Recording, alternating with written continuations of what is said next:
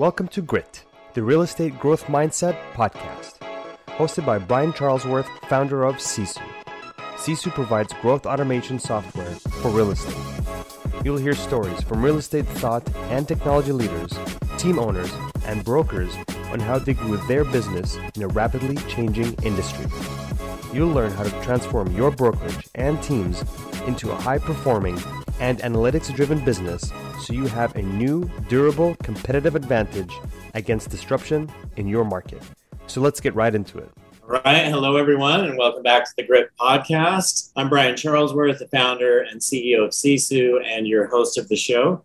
And today I have a special guest with me who I got to know probably about 90 days ago. And that's the great thing about being in the position I'm in. I get to meet people like Robert Lucido. Robert's our guest today.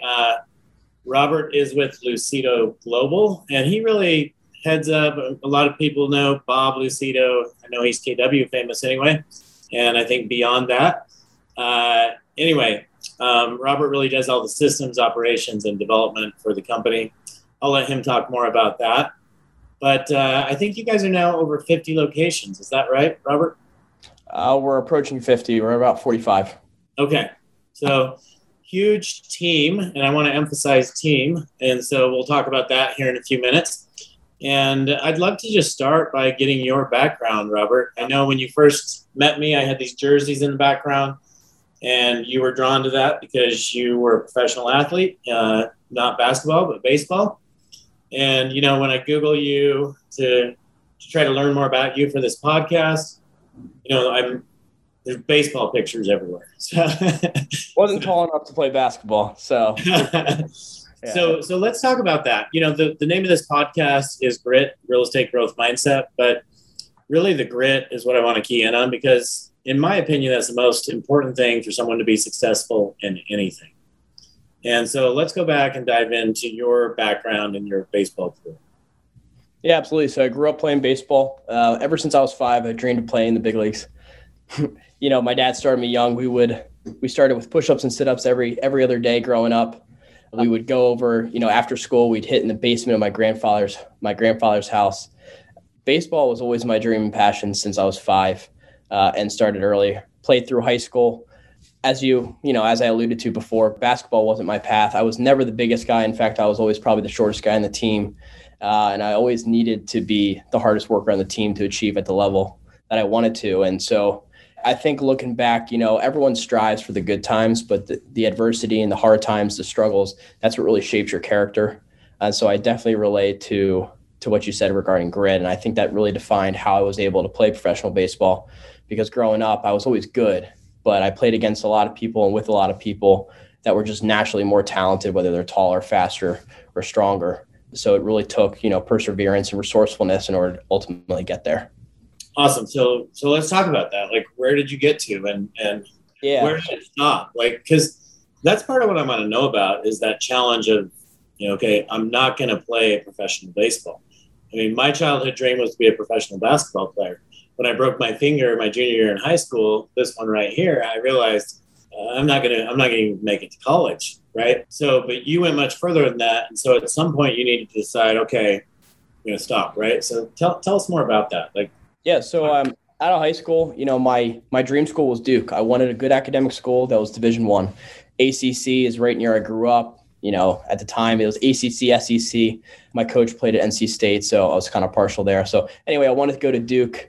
I worked my tail off in order to get interest, you know, constantly reaching out to them every week. Finally, they came and watched me play, and I had one of the best games of my high school career, and I was pretty excited. They came up, talked to me after. I was like, finally, you know, it's all coming together.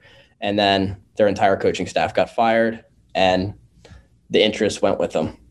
So then I went to my second school, which was Harvard. And so I went up for the visit, took part in their camp, had an unbelievable day, went 4 for 5 with 3 doubles, just crushed it. And then they ended up presenting an offer to a guy who was 6'3" out of Chicago. The guy didn't get in. And then the coach unfortunately passed away. So it was just this culmination of all these unfortunate events. And ultimately brought down to University of Richmond. University of Richmond, went down there and had a really good showing for them. I actually threw a 1-8 down to second base, which was the best I've ever done.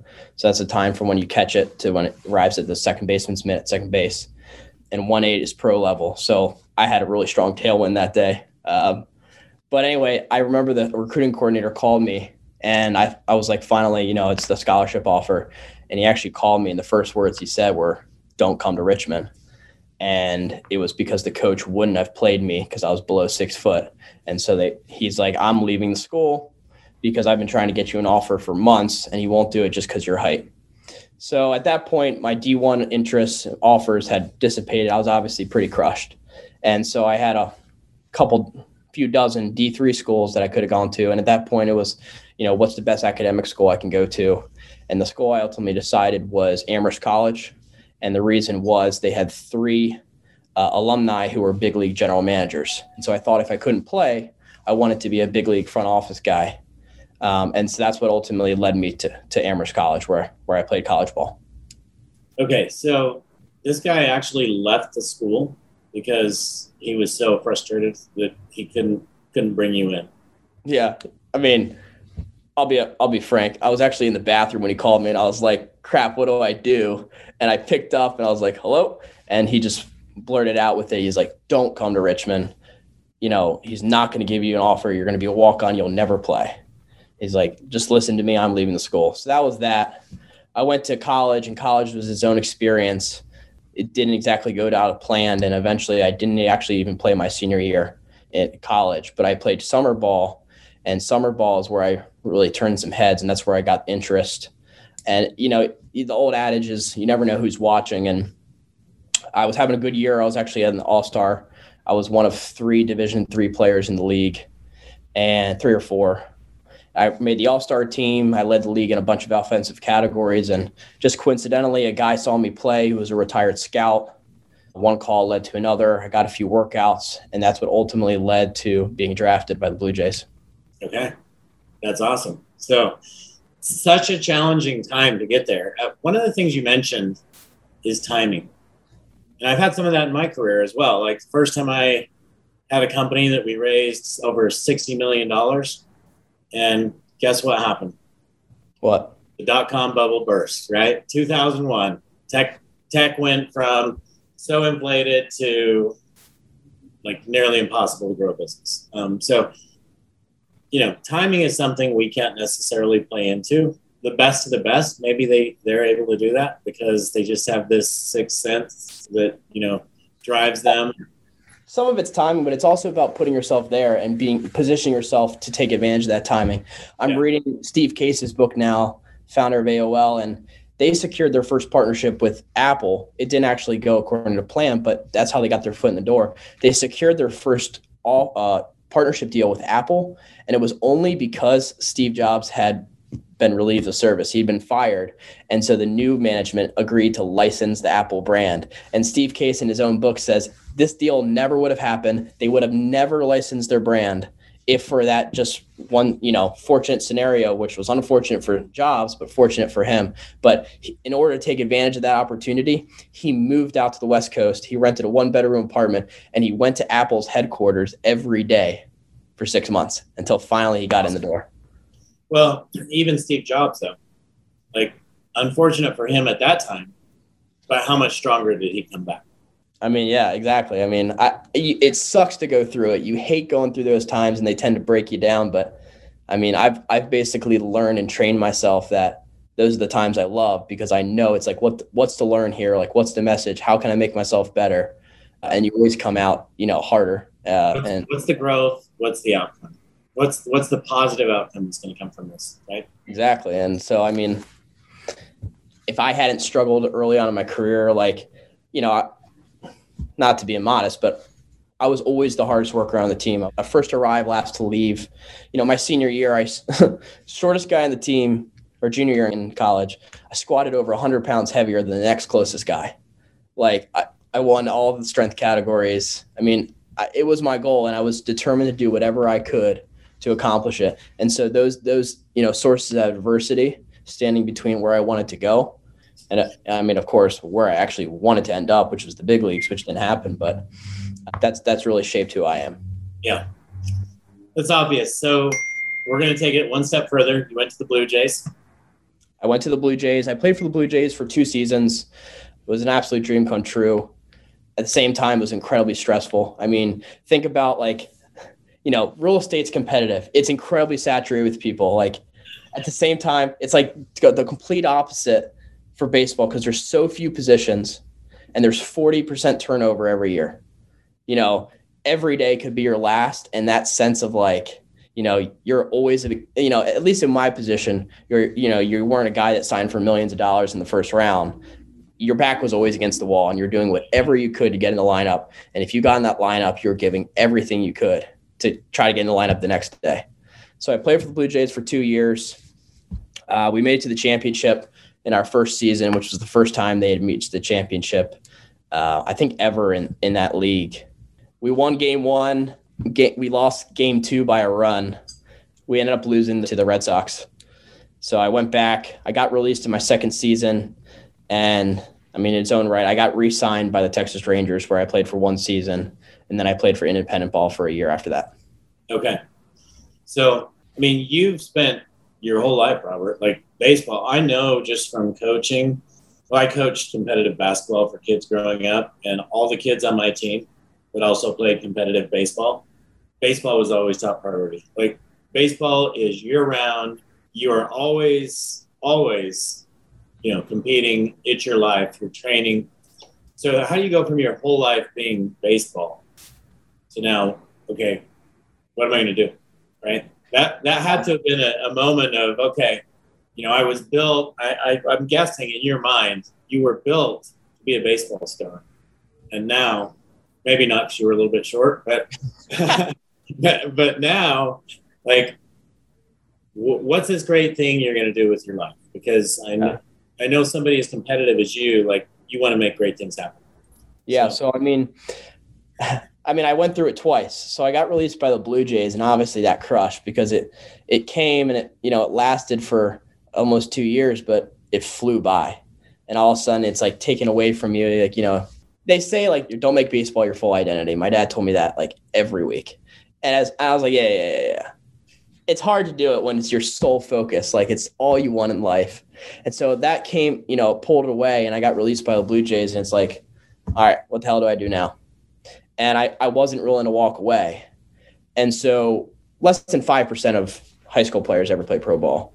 But if you get released in pro ball, only 1% of those ever get re-signed. So if you get released, it's a kiss of death. And so I knew that. I'm a numbers guy, so I knew that in the back of my mind. But I was, you know, I wasn't ready to walk away. I wanted to exhaust every possible opportunity. So, you know, I worked my network just like, you know, all realtors work their SOI.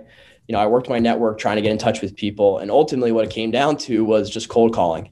And there are no public numbers for the front office. So I would just call the stadiums and just bullshit my way through. You know, I would call ticketing or stadium operations. And I would just talk my way through. And so I remember when I did call the Texas Ranger Stadium, I called stadium operations and, you know, I just said, hey, I just got disconnected. Can you put me through to Kip? 1 second, sir. I was like, all right.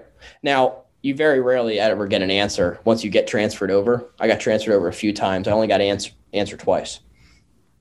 And a guy picks up, he goes, hello. And I asked him who, you know, sorry, who's this? He goes, it's Kip. You called me.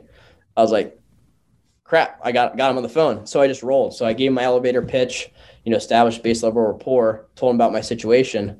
And he came back to me, something that always stuck. He said, listen, I'm in my office 2 days out of the entire year, and you caught me on one.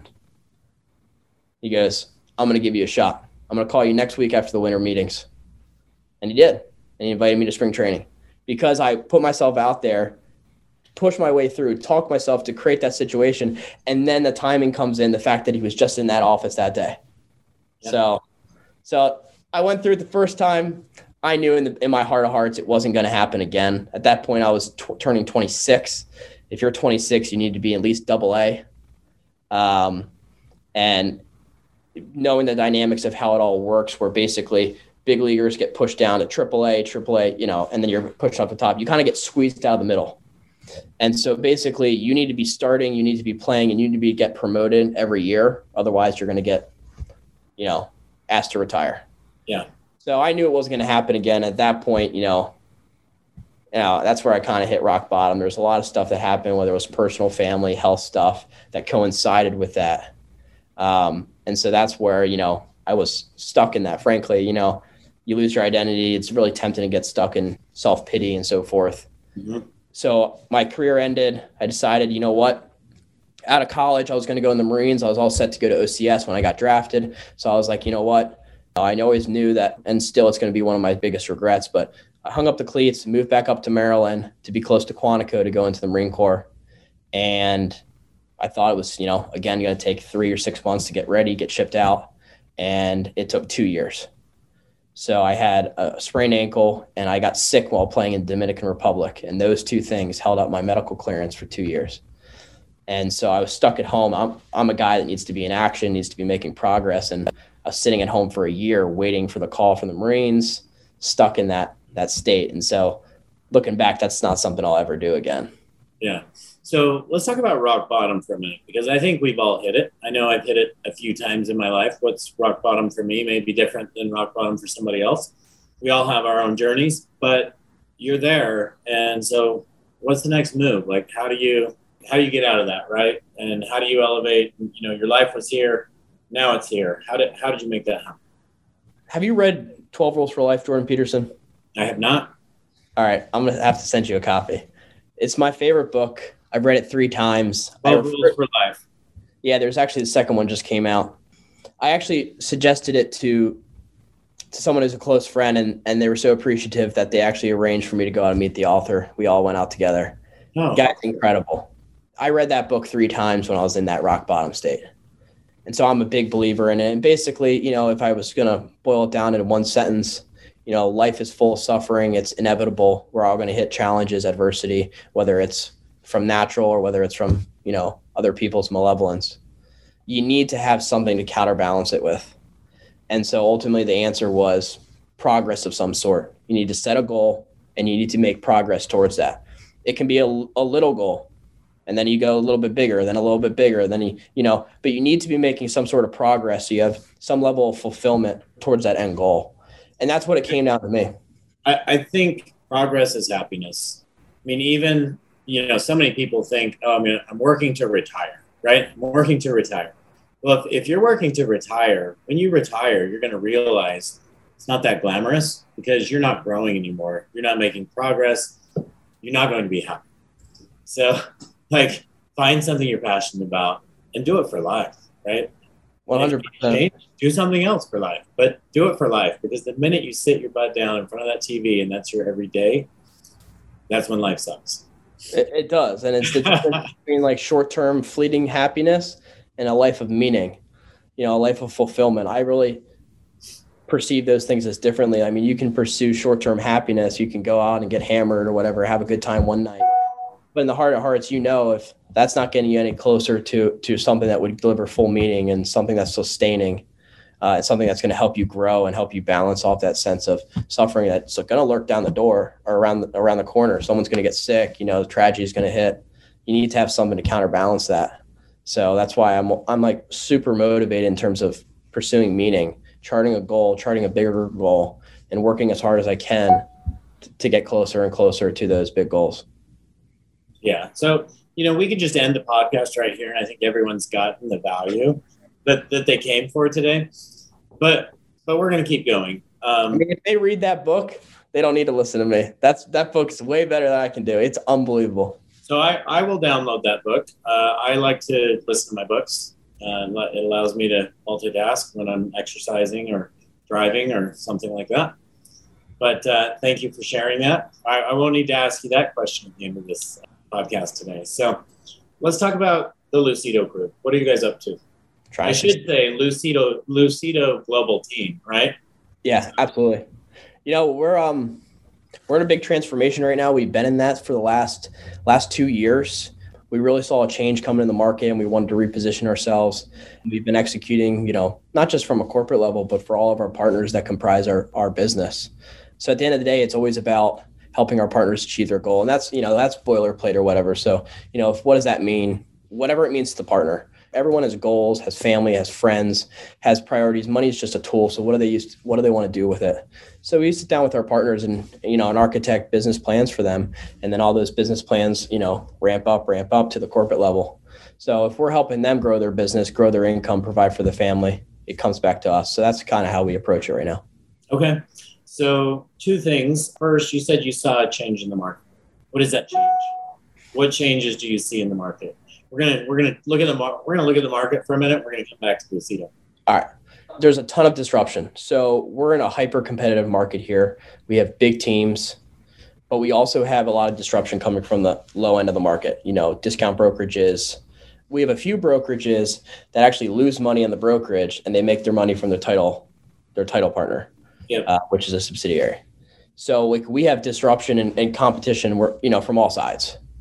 And so the model that brought us to where we were in 2019, we went from 38 million in volume in 2008 to 800 million in that time frame.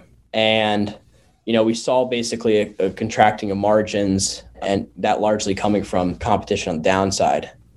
But then also you have a disruption coming from technology, which can be a positive disruption. And so basically we saw these, market conditions shifting underneath of us, and we wanted to reposition ourselves and really take control of our destiny rather than letting the market dictate, our level of success. Okay. So we'll jump back to the team and then we'll come back to the brokerage again. So you guys you just said 800 million. That was a few years. We'll be well over $1 billion this year. Okay. So I was going to say you're approaching $1 billion, but it sounds like you'll be over $1 billion this year. So congratulations, by the way. There are not many teams that can say they're over $1 billion. I was actually looking at our Sisu customer list just last week because I had a coaching company say, hey, do you have 10 teams that are over 100 million? And, he's like, did we get a sample data of conversion ratios from those teams? So I looked to see how many teams we have over 100 million. And there are hundreds of teams over 100 million. And I think that says a lot about where this industry is going. The fact that this company that just started 2 years ago, we have hundreds of teams doing over 100 million in volume. I remember when that was everyone's goal. Oh, if I can only get to 100 million in volume, right? You remember when that was your goal? I wasn't in the company when the goal was 100 million. I was still in college at that point. I can't take credit for everything that my parents, the rest of the management team and every part of this organization's created. I've been here for the last 2 years, and, I've been really proud and humbled to contribute in the ways I have for the last 2 years, but I certainly can't take credit for the first 700 million of production. All right. So you've been focused on systems, operations. Let's talk about that. What are some things that you're doing that are making a difference? If you've been enjoying Grit, please help us continue to grow the channel by leaving a 5-star review and sharing it with a friend.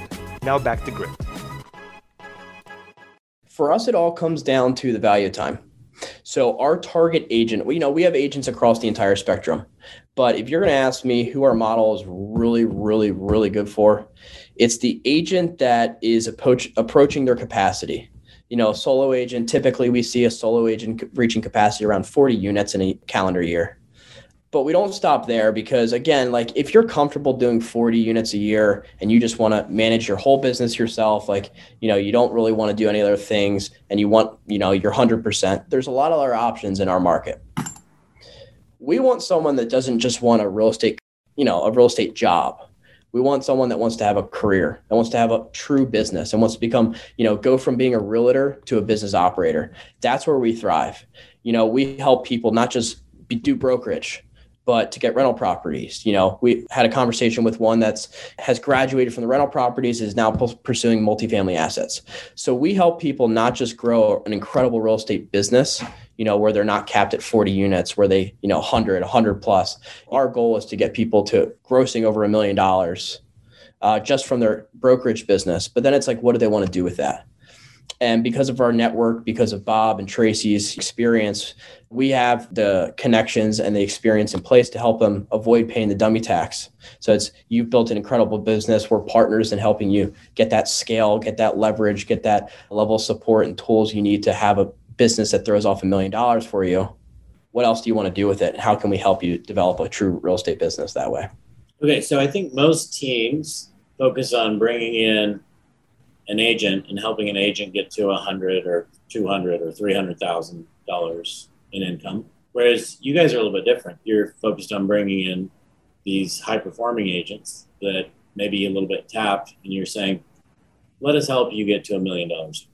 I guess, you know, the way I was thinking of before is like, kind of call them like forest agents. So we want people that can see the forest through the trees. And in other words, there's tons of agents that see the trees and say, oh, I want 90% or I want 100% of that unit, because they kind of perceive like a, you know, a self-limiting principle around it where they think in the back of their mind, they're only capable of doing 20, 30 or 40 or whatever it may be. Yeah. We really want the people that say, you know, I don't want just 20. I want to grow each year. And I want to get to $1 million. I want to get to well over $1 million. I want to have an incredible level of financial freedom around it so I can accomplish anything I want for myself, my family, and so forth. So that's what we're really focused on. Again, like our model is extremely competitive. We have agents. I mean, we just brought on, you know, 2 more new agents in the last 2 days. So we definitely have that. We have the tools and resources to help them grow. We brought on one agent that was a new agent, and she's already in our top 10. We brought another one on last year that was new to the business, and he did several hundred, you know, he made several hundred thousand last year. So we have the tools and systems in place to help grow, train, and develop them. Mm-hmm. But what we're really focused on, again, our sweet spot is that person that's super hungry and wants to go from just being a realtor to being a business operator. And that's a big mind shift there, as I'm sure you know. Oh, yeah. And that's how you guys have 50 locations, right? So these people, you're actually turning them into teams, right? I mean, these are... What's the term you guys use for that? So each location is a team. Yeah. With the exception of Maryland. Maryland is Bob Lucido team. It's all one team. We're on brokerage in Maryland, but we have locations throughout all. We're in 15 states in Canada right now. Okay. We're here talking about teams. You've talked about agents, getting them to the next level. I want to get your opinion on this, Robert. I think the industry is changing. I mean, you maybe more than most. You know, Gary Keller wrote a book, Millionaire Real Estate Agent, right? MREA book. But I don't know how long ago that was, maybe 15, 20 years ago. That really is what sparked teams coming into the industry, in my opinion. And I think KW has far more teams than most brokerages. Although a lot of brokerages now, like they've built their entire business based off of teams rather than the traditional brokerage. So some of the newer brokerages, that's all they have are teams. They don't really have brokerages. Their brokerage is a team. And so as I look at this evolving and developing, as I see some of these new brokerages coming out, I believe that teams are the future of real estate, meaning they will be the brokerage. And I also believe that the solo agent is going to have a hard time continuing to compete other than the super solid listing agents, right? Because they know how to generate their own business. So I want to get your opinion of that and how else the industry is changing. Like, where are we going to be in 2 years, 3 years, 4 years? You know, my sense is that it's the party right now. I mean, property values are skyrocketing. Money is super cheap. You know, it's a seller's market. Maybe it's tough right now for buyer's agents if they're solely buyer's agents or so forth, but it's a party now. I mean, you're going to see a lot of solo agents succeeding right now. But the true test comes when the market turns. And, you know, I'm sure you're a big believer in mean reversion. It's going to revert back to the mean. You know, it's not sustainable to continue at this trajectory. So I think you have 2 factors going on. The first is just the underlying macroeconomic conditions and how that will impact the market. I mean, you can just look at, you know, different things such as spending, interest rates. You could look at, you know, foreclosures that are looming and so forth. You know, I think we're somewhat on a house on stilts right now. And so the first thing is how are these solo agents going to be able to compete? And if the strength of the wolf is the pack, it would lead to your proposition that teams are the future. The second thing is just technology. You know, is a solo agent or is a team better positioned to take advantage of those technologies, to form partnerships with technology companies, to grow in tandem? You know, if you're a solo agent, even if you kick ass, but you're a solo agent making a ton of money, maybe they're doing 50 units, maybe they're doing 100 units. That's 100 units relative to a team which is doing thousands. How much pull are you going to have? How much of your resources can you invest into your business to get a piece of technology?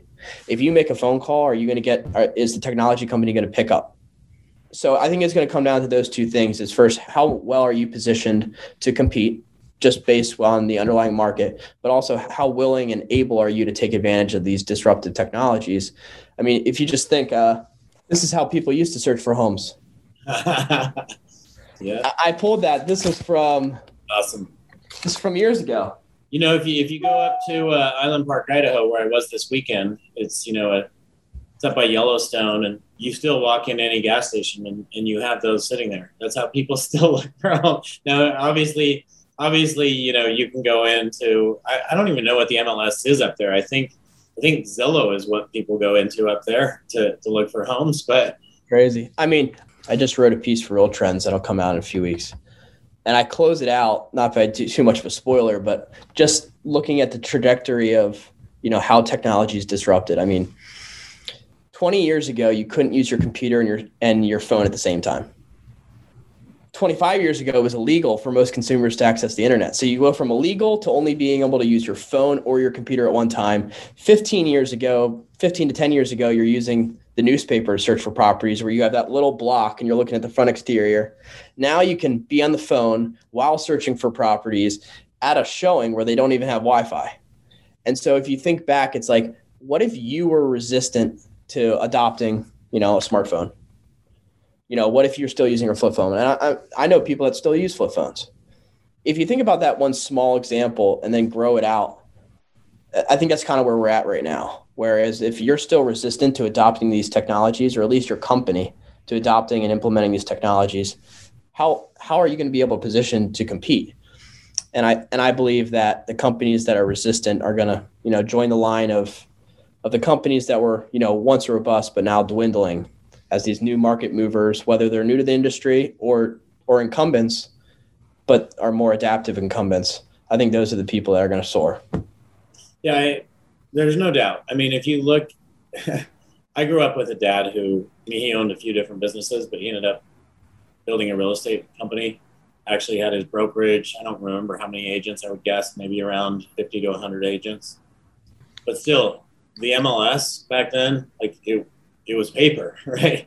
So, and then it moved to being the way it is today. Yeah. I mean, that, like, just going through what I went through over the last week and having a report built within Sisu to show how many of our teams are doing over 100 million. Like, you can go back 20 years and there were probably no teams doing over 100 million, right? Well, number one, teams didn't even exist probably. But you couldn't run a business the same way you can now. So you talk about technology being the advantage for some of these companies over, like, solo agents. Like, what are some of the key technologies that you think people need to have in their businesses? Obviously, we're specifically talking about real estate at this moment. For us, it boils down, and I mentioned this before, the value of time. Everyone focuses on their annual income goal, and it's this abstract thing. But really, you need to architect and model it back in terms of time, because time is the ultimate equalizer. You know, whether you're a new agent, you know, fresh out the gate, or whether you're a veteran of 25 years making 500 grand, you still only have 24 hours in the day. And so at some point, there's no more time. You can't work more, so you got to work smarter. And so when you really boil down to, I can give you like one example. We have our ISAs and our agents in our leads division on a dialer. And this dialer will not only dial the numbers for them, but it'll also leave pre-recorded voicemails if they don't answer. It has all these different functionalities, so they can leave quick notes, so they can indicate the quality of the call. It interacts automatically with different smart plans. If you go down the list of all the things, all the time it saves for each agent or ISA, you know, for an hour of calls, it's saving about 20 minutes of their time. And things that they used to have to do manually, leaving a 15-second voicemail for every person that doesn't answer. So it's like those little things where you leverage technology that leads to a lot of dollars in return on investment. We blast out success stories from our lead gen division. And when you properly leverage technology and you have a success, you know, we had a success that was a $21,000 success. Why? We got a response from a client who wants to list their house, and it's a $21,000 commission. It took one free text message from us. And so when you properly leverage technology, the return on investment is huge, not just in terms of cost management, optimization of time, but also, you know, automating different strategies to make yourself more effective. So right now we're really gung-ho on our CRM utilization, ISA, lead gen initiatives as well. Yeah. Okay. I think it's a great example. And, you know, again, going back in time, people didn't have ISAs. Like, you can go back just 5 years ago, there were very few. I mean, people were talking about ISAs, but most people didn't have them. I think last year was kind of the year, based on my experience in this industry, which I work with and speak with a lot of team owners. And it seems like last year, everyone was like building out an ISA team. Like, I need to generate my own leads. Well, think about the disruption. I mean, for most individual agents, a primary source of lead gen is your open house. Open houses, gone. Okay. What's next? All right, well, face-to-face interactions, meeting people out in stores, gone. Listing consultations, getting referrals, it's like gone. So it's like you take out all these interpersonal things on how human beings are built. You know, how do you survive that disruption? We are fortunately ahead of the curve with our ISA program, and we just put gas on the fire last year, but you're 100% right. I mean, again, disruptions come, suffering, you know, adversity comes. How do you pivot? How do you adjust? I mean, that was a huge disruption. I mean, fortunately, real estate, you know, was still a good year just due to macroeconomic stuff, but still, I mean, you did see a bifurcation of teams and agents that struggled and the other ones that really excelled. Yep. Because they were positioned with the, you know, the systems, the resources, the personnel to capitalize on that. You know, there was a vacancy in the market where people weren't positioned to capitalize on it. They didn't have an ISA division. They didn't have lead funnels coming in. They didn't have the systems of nurturing, qualifying, and setting appointments. So we fortunately did. So we were able to do that remotely, and we had a really strong year. Yeah, that's one of the things I love about what I do is we got to experience a lot of our customers have their best years ever. In fact, most of them did. And, you know, if you step outside and go look at people who are playing ball the traditional way, they didn't have such great years. All right, let's talk about this acquisition you guys did, Robert. You recently announced an acquisition in Inman. Tell us more about that. What does that mean to you guys? What does that mean to your business? Why'd you guys do that? Yeah, so this is a big credit to our COO, Jack Mazza, as well as Andrea Leslie and Carol Delgado, who are directors of growth. They bootstrapped and really pounded the pavement for 3 years on this deal. They're a team out in the Midwest covering 3 states with over 50 team members. And so earlier this year, they joined Lucido Global. So we not only brought on 3 states, but now we're partners, bringing all our systems to them. And they're already seeing dividends paid off of it. I mean, we're growing our referral network. I mean, the first day that we announced the merger, we already sent 2 referrals back and forth on the first day. So, you know, by nature of having such a large reach, you know, we're covering 15 states in Canada. We're sending pieces of business across everywhere. We really see ourselves not just as, you know, 50 teams, but one company. So we really try to drive as much collaboration and synergy as possible across our teams. Okay. So, I mean, we have I don't know how many, but I would guess a very high percentage of people listening to this podcast are team owners or broker owners. So, I mean, you're attracting team owners to come in and be a part of Lucido Global. What is the benefit? Benefit to the team owner? Yeah, yeah. Like you have these guys; they're your audience. Like, why should they? Yeah, absolutely. I mean, you know, and we're bringing on. So we have a minimum standard in order to entertain a conversation. We know we're not going to start a location from zero. But within that, we have a big range. Whether it's 10 million, whether it's, you know, a team up in Canada, 50 million, doubled the last 2 years year-over-year, or whether it's, you know, the teams out in the Midwest, and I think they were at 400 million last year. You know, it sounds, you know, abstract. It sounds like it's just, you know, blowing smoke up your ass. So people just say it's our systems or whatever. But when you really sit down, the devil's in the details. I can walk you through like a litany of different examples of how we do that. So our track record team joins us in Canada. They double their first year. They've already doubled through June this year. So it's about, you know, taking our proven systems, our models, the way we're structured, where we allocate resources, how we allocate resources, and also our brand, our reach. You know, it would be a really long conversation to substantiate all these different points, but really that's what it comes down to. It's like, how does a business operate well? Well, you could just say systems. Yeah, well, there's truth to that. Like, it's important how a business operates. Like, so as well, although it sounds like, you know, everyone says that, that's really what it's been for us. It's how do you run a business? This is how we run our business. This is how we're going to help you do the same thing. And this is how we're going to use our scale and our reach to make it even easier for you. Great. Okay. So we just have a few minutes left. You know, I just want to ask you a few personal questions. Uh-oh. Now that your life is no longer baseball, like what's your favorite thing to do in your personal time today? Right now, it's a lot of work and working out. I mean, I'm gearing up to move down to Florida. So for the last year, I've just been in grind mode, you know, singularly focused. I'm happy when I'm working. So I'm not the kind of guy that wants to work 9 to 5 and then just take the weekends off. You know, there's some quote that an entrepreneur is the only person that'll work like 80 hours to avoid working 40. Yeah. So I'm happy right now. You know, of course I do social things, go out with friends, go out to eat on the weekends and so forth. But I'm really happy when I'm working, accomplishing, getting closer to a goal, contributing to the company, helping out the family and so forth. Awesome. Okay. And do you have a favorite place that you like to travel? I played in Japan when I was younger. Loved that. I love South Africa. I went there. I dove with great whites, you know, hiked Table Mountain. There's so much to do. Went on a mini safari. I played with cheetahs and stuff. I love South Africa. So, I mean, I like to travel and it's on my bucket list. Again, it's like grind mode right now, so I can start experiencing them. But I guess South Africa would be my number one. I just had a really good experience there. Yeah, it's a good one. We actually had some friends wanting us to go to South Africa a couple years ago, and we haven't been yet. There's been a lot of chaos in the world and made it difficult to get there. But yeah. I'll send you an itinerary. I mean, it's good to hear. It's you can do so much in that little space. I mean, there's beaches. Obviously, we were out there on the same boat at the Shark Week.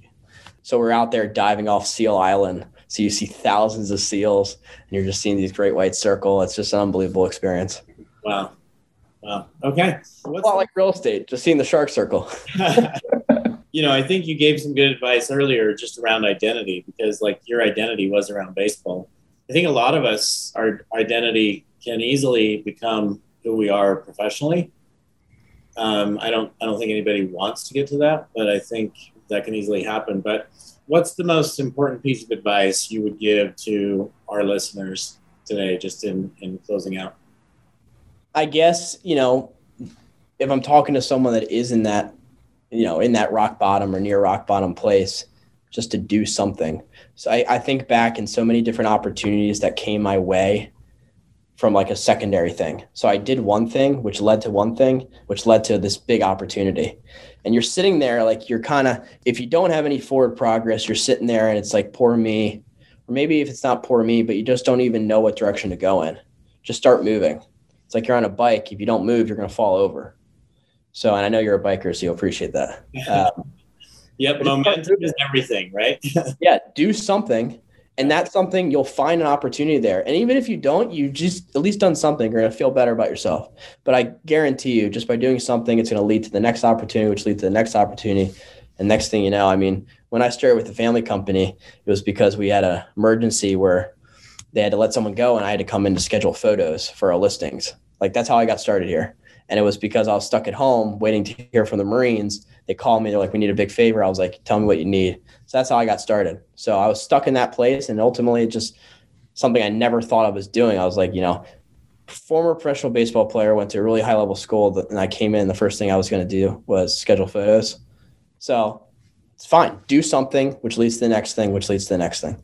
Yeah. Great advice. How do people get a hold of you, Robert? If somebody wants to reach out, I'm sure people are going to have questions for you. You guys have done a lot of great things. So what's the best way to reach you? You can email me at robertlucido@lucidoglobal.com. Okay. Awesome. Well, everyone, thanks for joining us on another episode of the Grit Podcast. It's been great having you with us today, Robert. Thank you so much for joining. Okay. And it's also been great getting to know you over the last several months, and grateful to have you as a Sisu customer. So again, everybody, watch for the show next week. If you haven't, go out and give us a 5-star review. It helps us bring people like Robert onto the show. So we'll catch up with everyone next week. Thanks for joining. Thanks, Brian. Thank you for joining us on our podcast. If you have an interest in a free 7-day trial of Sisu, go to sisu.co, SISU.co. Make sure that you use the coupon code GRIT, that's G-R-I-T, to waive all your setup fees and receive a 10% discount on your subscription. If you enjoyed listening to this podcast and want to subscribe, search GRIT, the Real Estate Growth Mindset, on iTunes, Spotify, or Podbean. And with that, we'll catch you next time. Take care.